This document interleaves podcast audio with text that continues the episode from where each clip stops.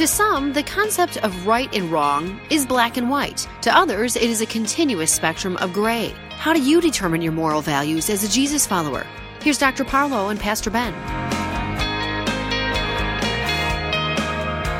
Welcome back to When Fear Reigns. We're uh, going through episode eight here, and we're really going to be talking about the issue of morality. How do I know what's right? My name is Ben Workentine. Uh, I'm hosting, and I'm sitting here with John Parlow. Uh, we're going to be digging into this topic because this idea of right and wrong. How do you, how does a person come to a conclusion about what is right, what is wrong? Critical, especially in our culture, our society today, um, where there seems to be no stop signs. Yeah, in anybody's yeah. morality anymore. Yeah, yeah, I mean, the laws are being passed almost on a daily basis. We're being challenged by things like AI. I mean, it's just incredible. How do we get to those points? How do we get to those conclusions? Uh, man, looking forward to this conversation today. But before we get into it, uh, John, why don't you? I, I got a question for you. Uh, want to hear your thoughts. What did you did you ask me this question oh. ahead of time, or is this just out of the blue now? This is this is actually it's not an out of the blue question. Okay. Yeah. What's a what's a podcast you're listening to? That oh, you're, okay. You're loving. I uh, I would say Thom Rainer. You know that because we yeah. talk about that. Uh,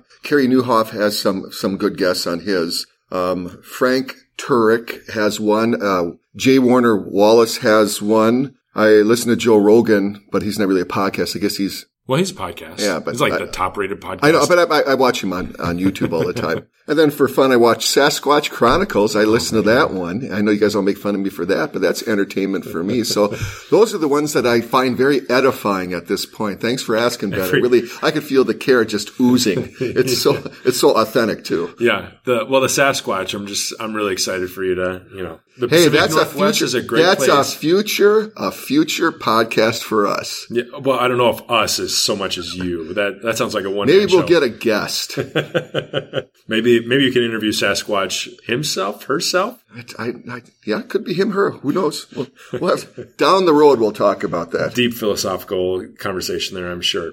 All right, let's get into. Uh, thanks, thanks. Uh, always looking to see what you're listening to, what you're learning from, um, especially as we talk about this morality issue, because I think a lot of voices speak out on this. Sure. Um, across the spectrum, lots of input, lots of thoughts. Let's kind of help help our listeners sift through some of that. Um, let's talk first about why is it so important, or why is it necessary for us to be able to declare A is right and B is wrong, or A is wrong and B is right? Why do we need to be able to say those things? Well, the short answer would be if you're in a world that has no objective moral standard, then anything goes and everything goes and it's chaotic. But the, the example I like to use is one that I was taught. Uh, and that was, and I forget by whom, so it's, it's not uh, unique to me, but a, a stop sign. I don't know if you've ever been at a stop sign and all of a sudden, somehow, under your peripheral vision, the person next to you in the next lane, maybe they go forward and you're not sure if you're going backwards and they're going forward, but you're kind of in that zone like, okay, something's not right here. And what you'll usually do is you look off to your passenger side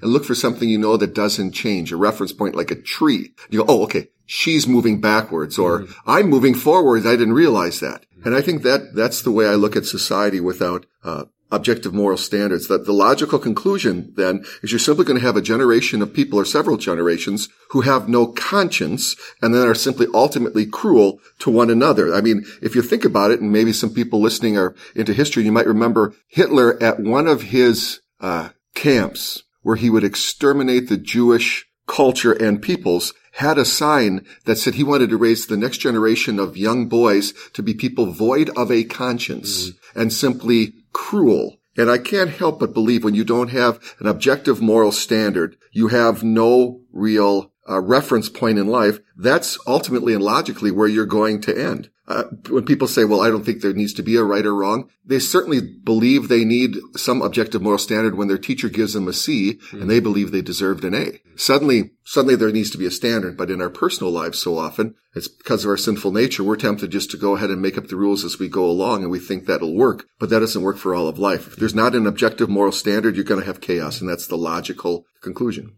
So if that's like the, the conclusion of no objective morality, then why do so many people pursue eradicating objective reality? What's the, what's the motivation from what you can see behind it? Well, just looking at my own sinful brokenness. Um, if there's no moral standard out there, then I don't feel guilty and I can kind of make up the rules as I want. And by nature, we all want to be our own little god and goddesses. And that's just, it just feeds our, our sinful nature, whether it's believing you can somehow earn your way to heaven or earn your way to whatever you believe is after this life if you're not a Jesus follower. But certainly it's a lot easier for me to live my life knowing that I can just make up the rules as I go along. Now, you, now, honestly, we all know that doesn't work practically. Doesn't work well in relationships doesn't work well for the IRS, mm-hmm. doesn't work well for your employment, and it certainly doesn't work in academia necessarily. Mm-hmm. So I, I, just, it's just a lot easier life. We all want to be a little God and yeah. that's not going to happen. And I think you, the, the most genuine people who are pursuing that eradication of moral objectivity are pretty open about that. I think of Richard Dawkins, but Aldous Huxley, that the, that author, famed atheist. I mean, he even said, I'm trying to kill God so that I can pursue my own sure. pleasures. Yeah. And the, at least he's honest. Yeah. Yeah. He's just being upfront yeah. with uh, his pursuits.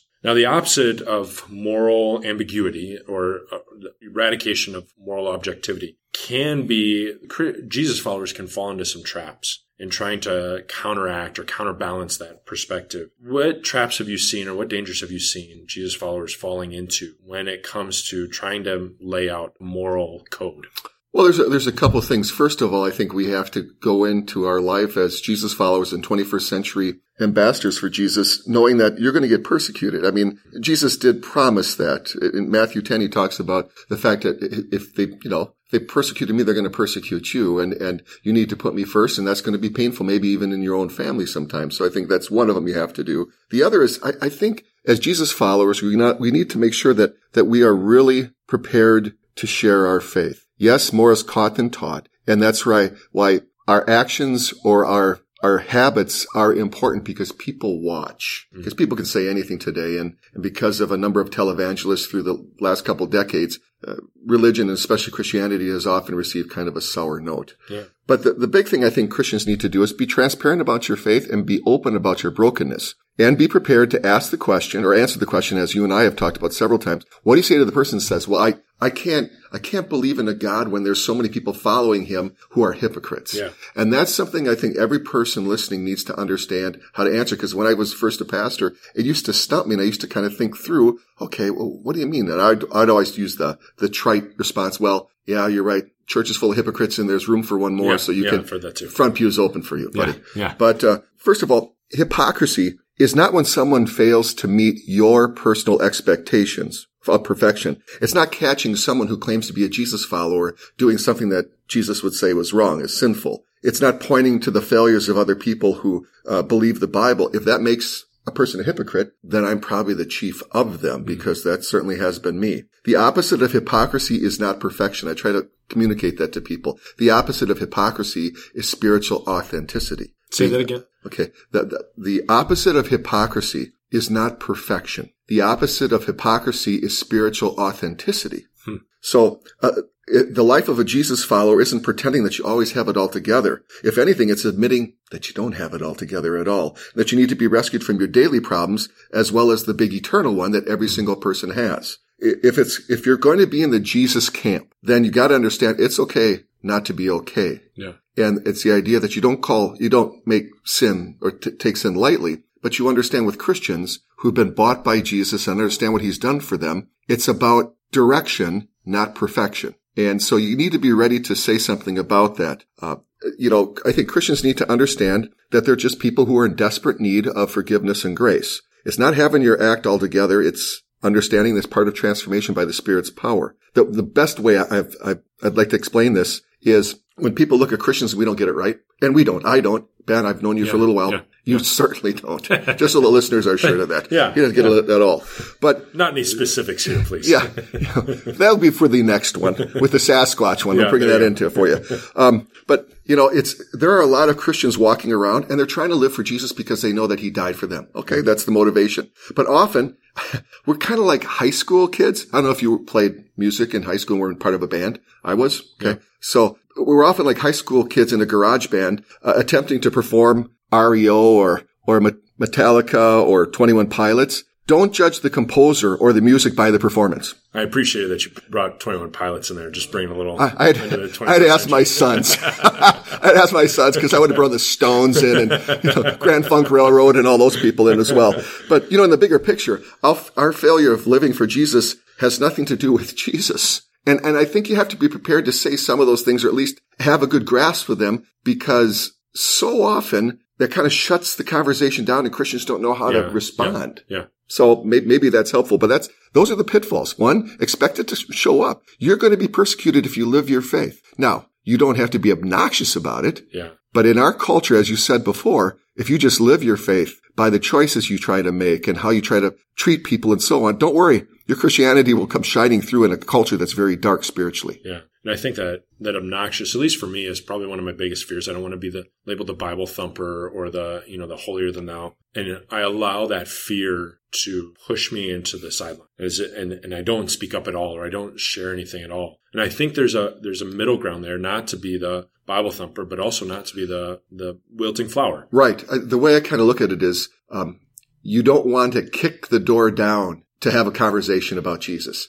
But as soon as that door is opened up, you want to be prepared to take a step through. Sure. And a lot of times you can be obnoxious. I can walk up to someone and, and, you know, they're, it's the middle of a conversation and say, you know, Jesus calls that a sin and, da, da, da, and, Yeah, and then you yeah. can take that wrong approach because Jesus never did that. He didn't take that wrong approach and he certainly called sin a sin Yeah. and came to die for it. But it's the other thing of when someone brings something up in using the questions we always talk about throughout this podcast. What do you mean by that? Um, uh, how did you come to that conclusion? And then, then the door's open. You're having a conversation. You're getting to know a little about the person and then maybe saying, well, have you ever considered? And then you bring your Christianity through Yeah. as opposed to using it as a hammer, knocking off the, the handle of the door you're now kicking in. Yeah, yeah. And I think being a genuine, that spiritual authenticity that you talk is having the good of the other person, their their eternal good as your prime directive, not their moral adherence. You're not trying to make a good person. You're trying to make a. You're trying to share Jesus. Trying to make a Jesus follower, and that gets me- that's messy. A Jesus follower is messy.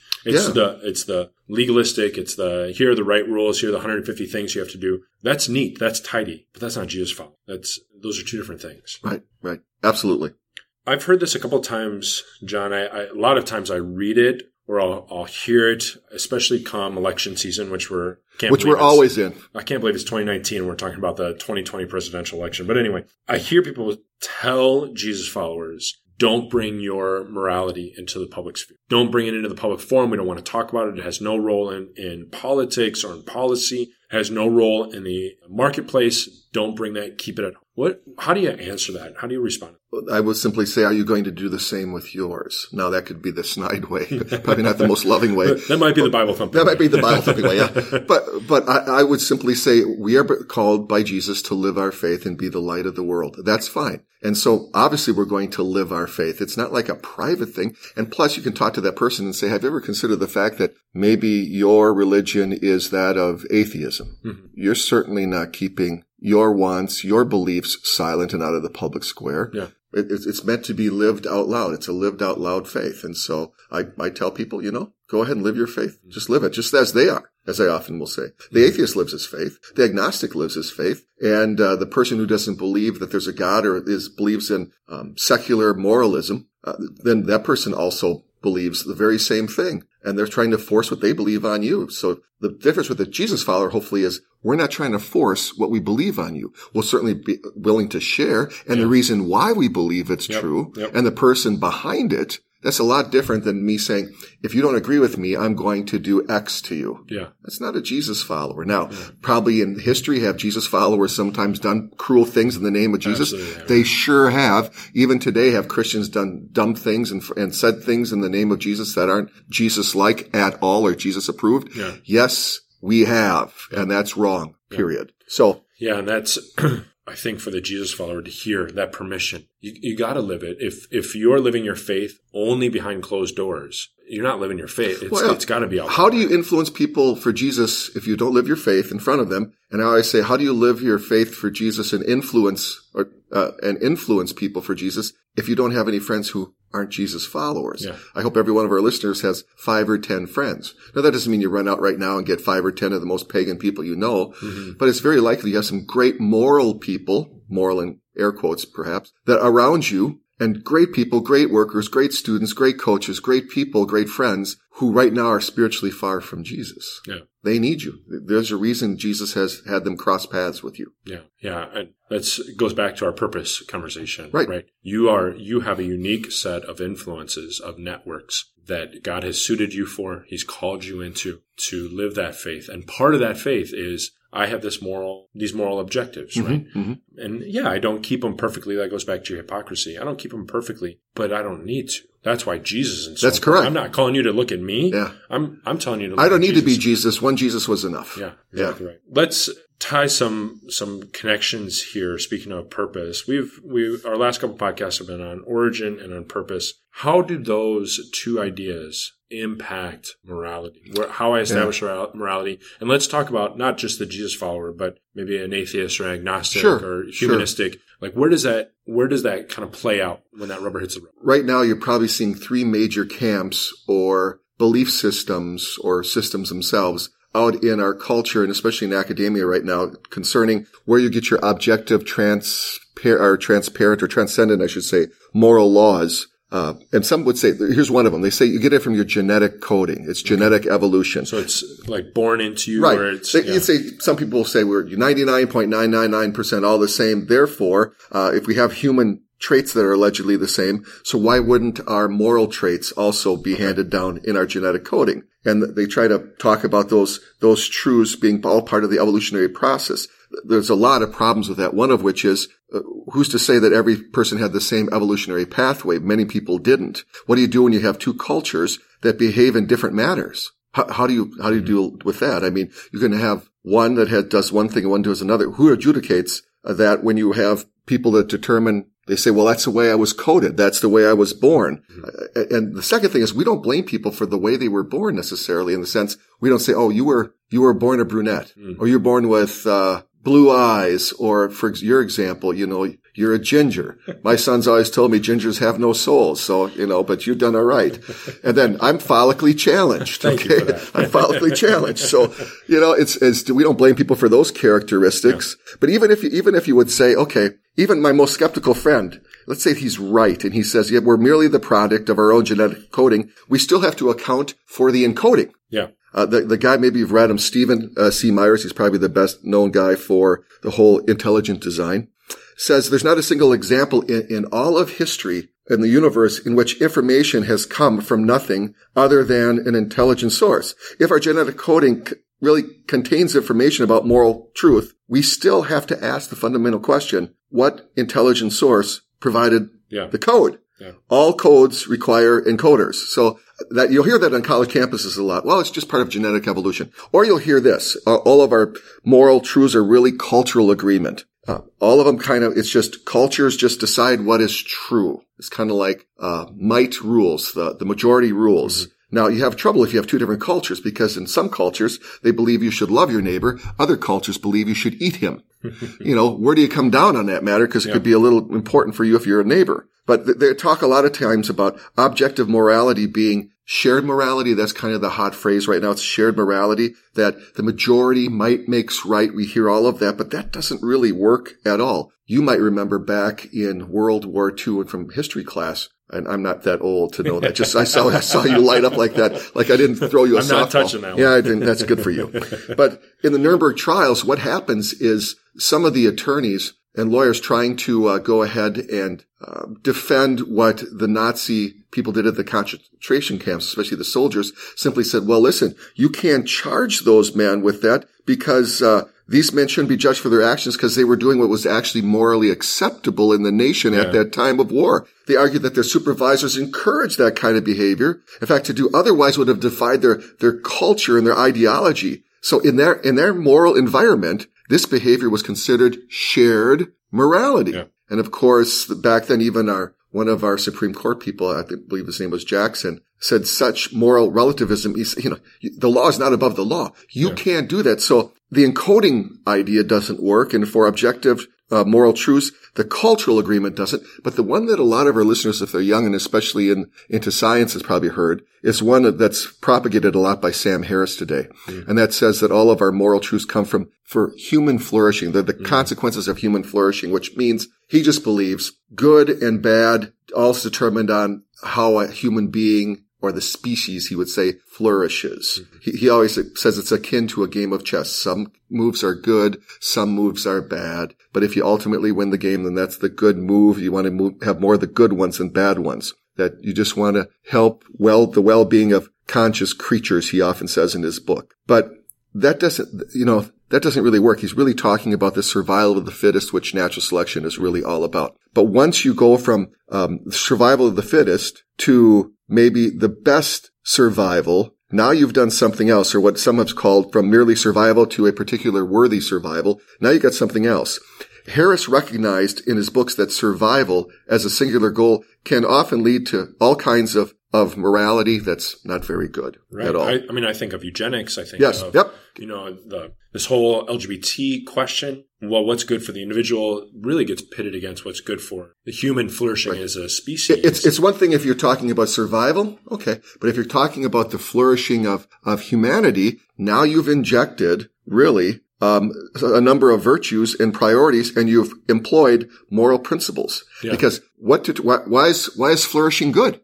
Who said that's good? And so ultimately, and what does flourishing mean? Yeah. Who's flourishing? Yeah. there are things like the caste system or the feudal right, system right. that some flourished, many right. did not. So and, how do you? And how, how do you define flourishing? There yeah. has to be a good and a bad in there. He's really he's really borrowing uh, kind of a pre-existent objective moral notions about worth and, and value and sometimes purpose while still holding in his other hand, the worldview that argues against pre-existing moral notions. Yeah. There's some cognitive dissonance. Yeah, th- there is. Yeah. And, and I, I, believe in one of his books toward the end, I think it's the second page toward the end of one of his books, he does even acknowledge that. Yeah. So that it doesn't make sense. So you're going to mostly see people say it's either in your genetic coding, it's just part of the social or the uh, shared morality, or you're going to say, well, it's, it's all do whatever's best for human flourishing. And none of those work. None of those work because they all end up either allowing you to do whatever you want or they simply borrow from something they believe doesn't exist and that's an objective yeah, moral yeah. standard. I want to make this a little bit more personal. We've been talking about Sam Harris, some of these lofty thinkers,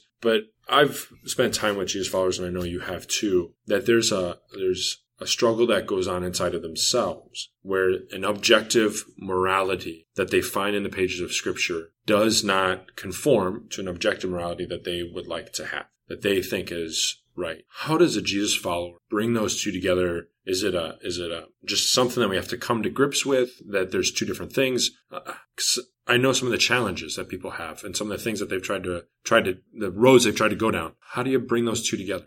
I would think most of us would believe, at least you and I do, and others do as well, that objective moral standards is God's truth, and God's truth doesn't have a shelf life. Mm-hmm. Uh, if if God called something sin back in the Old Testament. It was a sin in the 1950s too. Mm-hmm. It's a sin today. When in your in your description of the, the, question, you talked about well, when we as Jesus followers struggle with something we may not like, we've already then become subjective. And once we start doing that, you water down truth, and then suddenly you have subjective morals, and then there is no truth really, or truth is what you make it to be. We ultimately believe in the one who's a holy, perfect God who does not shift like does not change like shifting shadows. And I think that's that's that is heart and soul of what Christianity is about. We have a God who loved us enough to send his son, but a God who sent his son because sin is always sin and right is always right and wrong is always wrong. Uh, truth in and of itself is going to be exclusive and narrow. Mm-hmm. It's not going to change over time. And uh, because to be frank, we as human beings haven't changed one bit. People go, "Oh,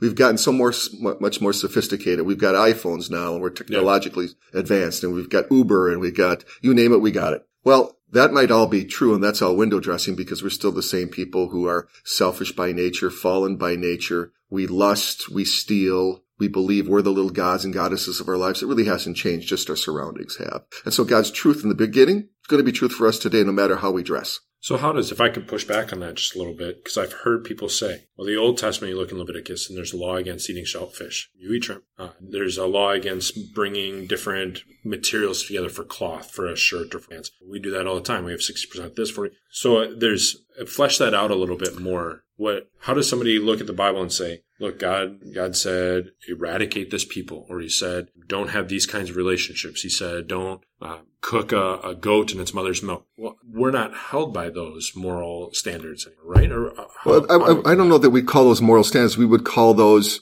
the um, regulations that flow from those moral standards. In some cases, the punishments from uh, from breaking those moral standards. Remember, in the Old Testament, you need to keep it in the big picture of God sending a Savior to save the world that was corrupted by sin and mm-hmm. damaged and, and and destroyed by sin in that sense. And so God says, I'm going to choose a people and I got to keep these people, uh, unto myself so that because humanly speaking, I'm sending a savior through them. Well, I, I've got to make sure they look differently and act differently and govern themselves differently than the nations around them so that they will not be lost as my people and thus my line of the savior gone and, and the world left without a rescuer. So he gives them different ways to eat and different ways to dress and different ways to worship, all in a way to make them his special, distinct people. He also gave them a chance in that way to also to worship God and put him first. In the process, God is taking people who are in a pagan world and slowly moving them toward um, understanding he's the true God with all grace, truth, and justice.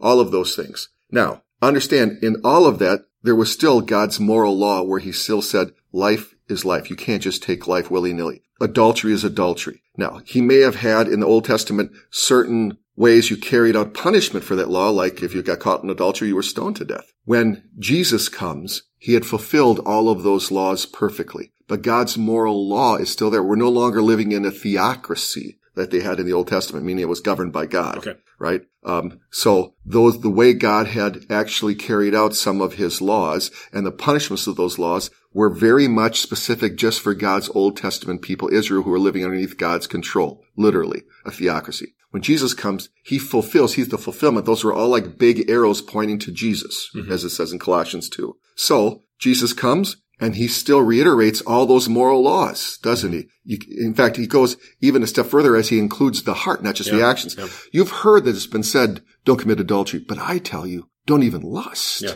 Uh, you've heard that it's been said, don't murder, but I tell you, anybody who gets angry with his brother is a, is a murderer. So Jesus doesn't do away with those moral laws. In fact, he even brings them and applies them in a, a much deeper way on the inside of us because that's who we are. Our, our sin starts in our head and our heart, so to speak, mm-hmm. and then we act it out. So he doesn't throw it away. And, uh, it gives you the idea why, yes, it was carried out differently and maybe some of the laws are carried out in the Old Testament differently, but that was specific to God's people, Israel. Yeah. I don't know if that helps. No, that does. And to recognize, I like how you put it into that whole story that really centers on Jesus. Because not only did he come to reiterate, but he came to fulfill. He came to say, I have kept all of these laws. All the requirements of the Old Testament are fulfilled to me, the things I pointed out. Now you are free to live under God's moral law, his objective moral standards, under compulsion to live a life that gives right. honor and praise. Through gospel thanks. motivation. Yep. yep you're, absolutely. You're thankful for what he's done. All right. Let's bring this full circle. Let's end where we started. Um,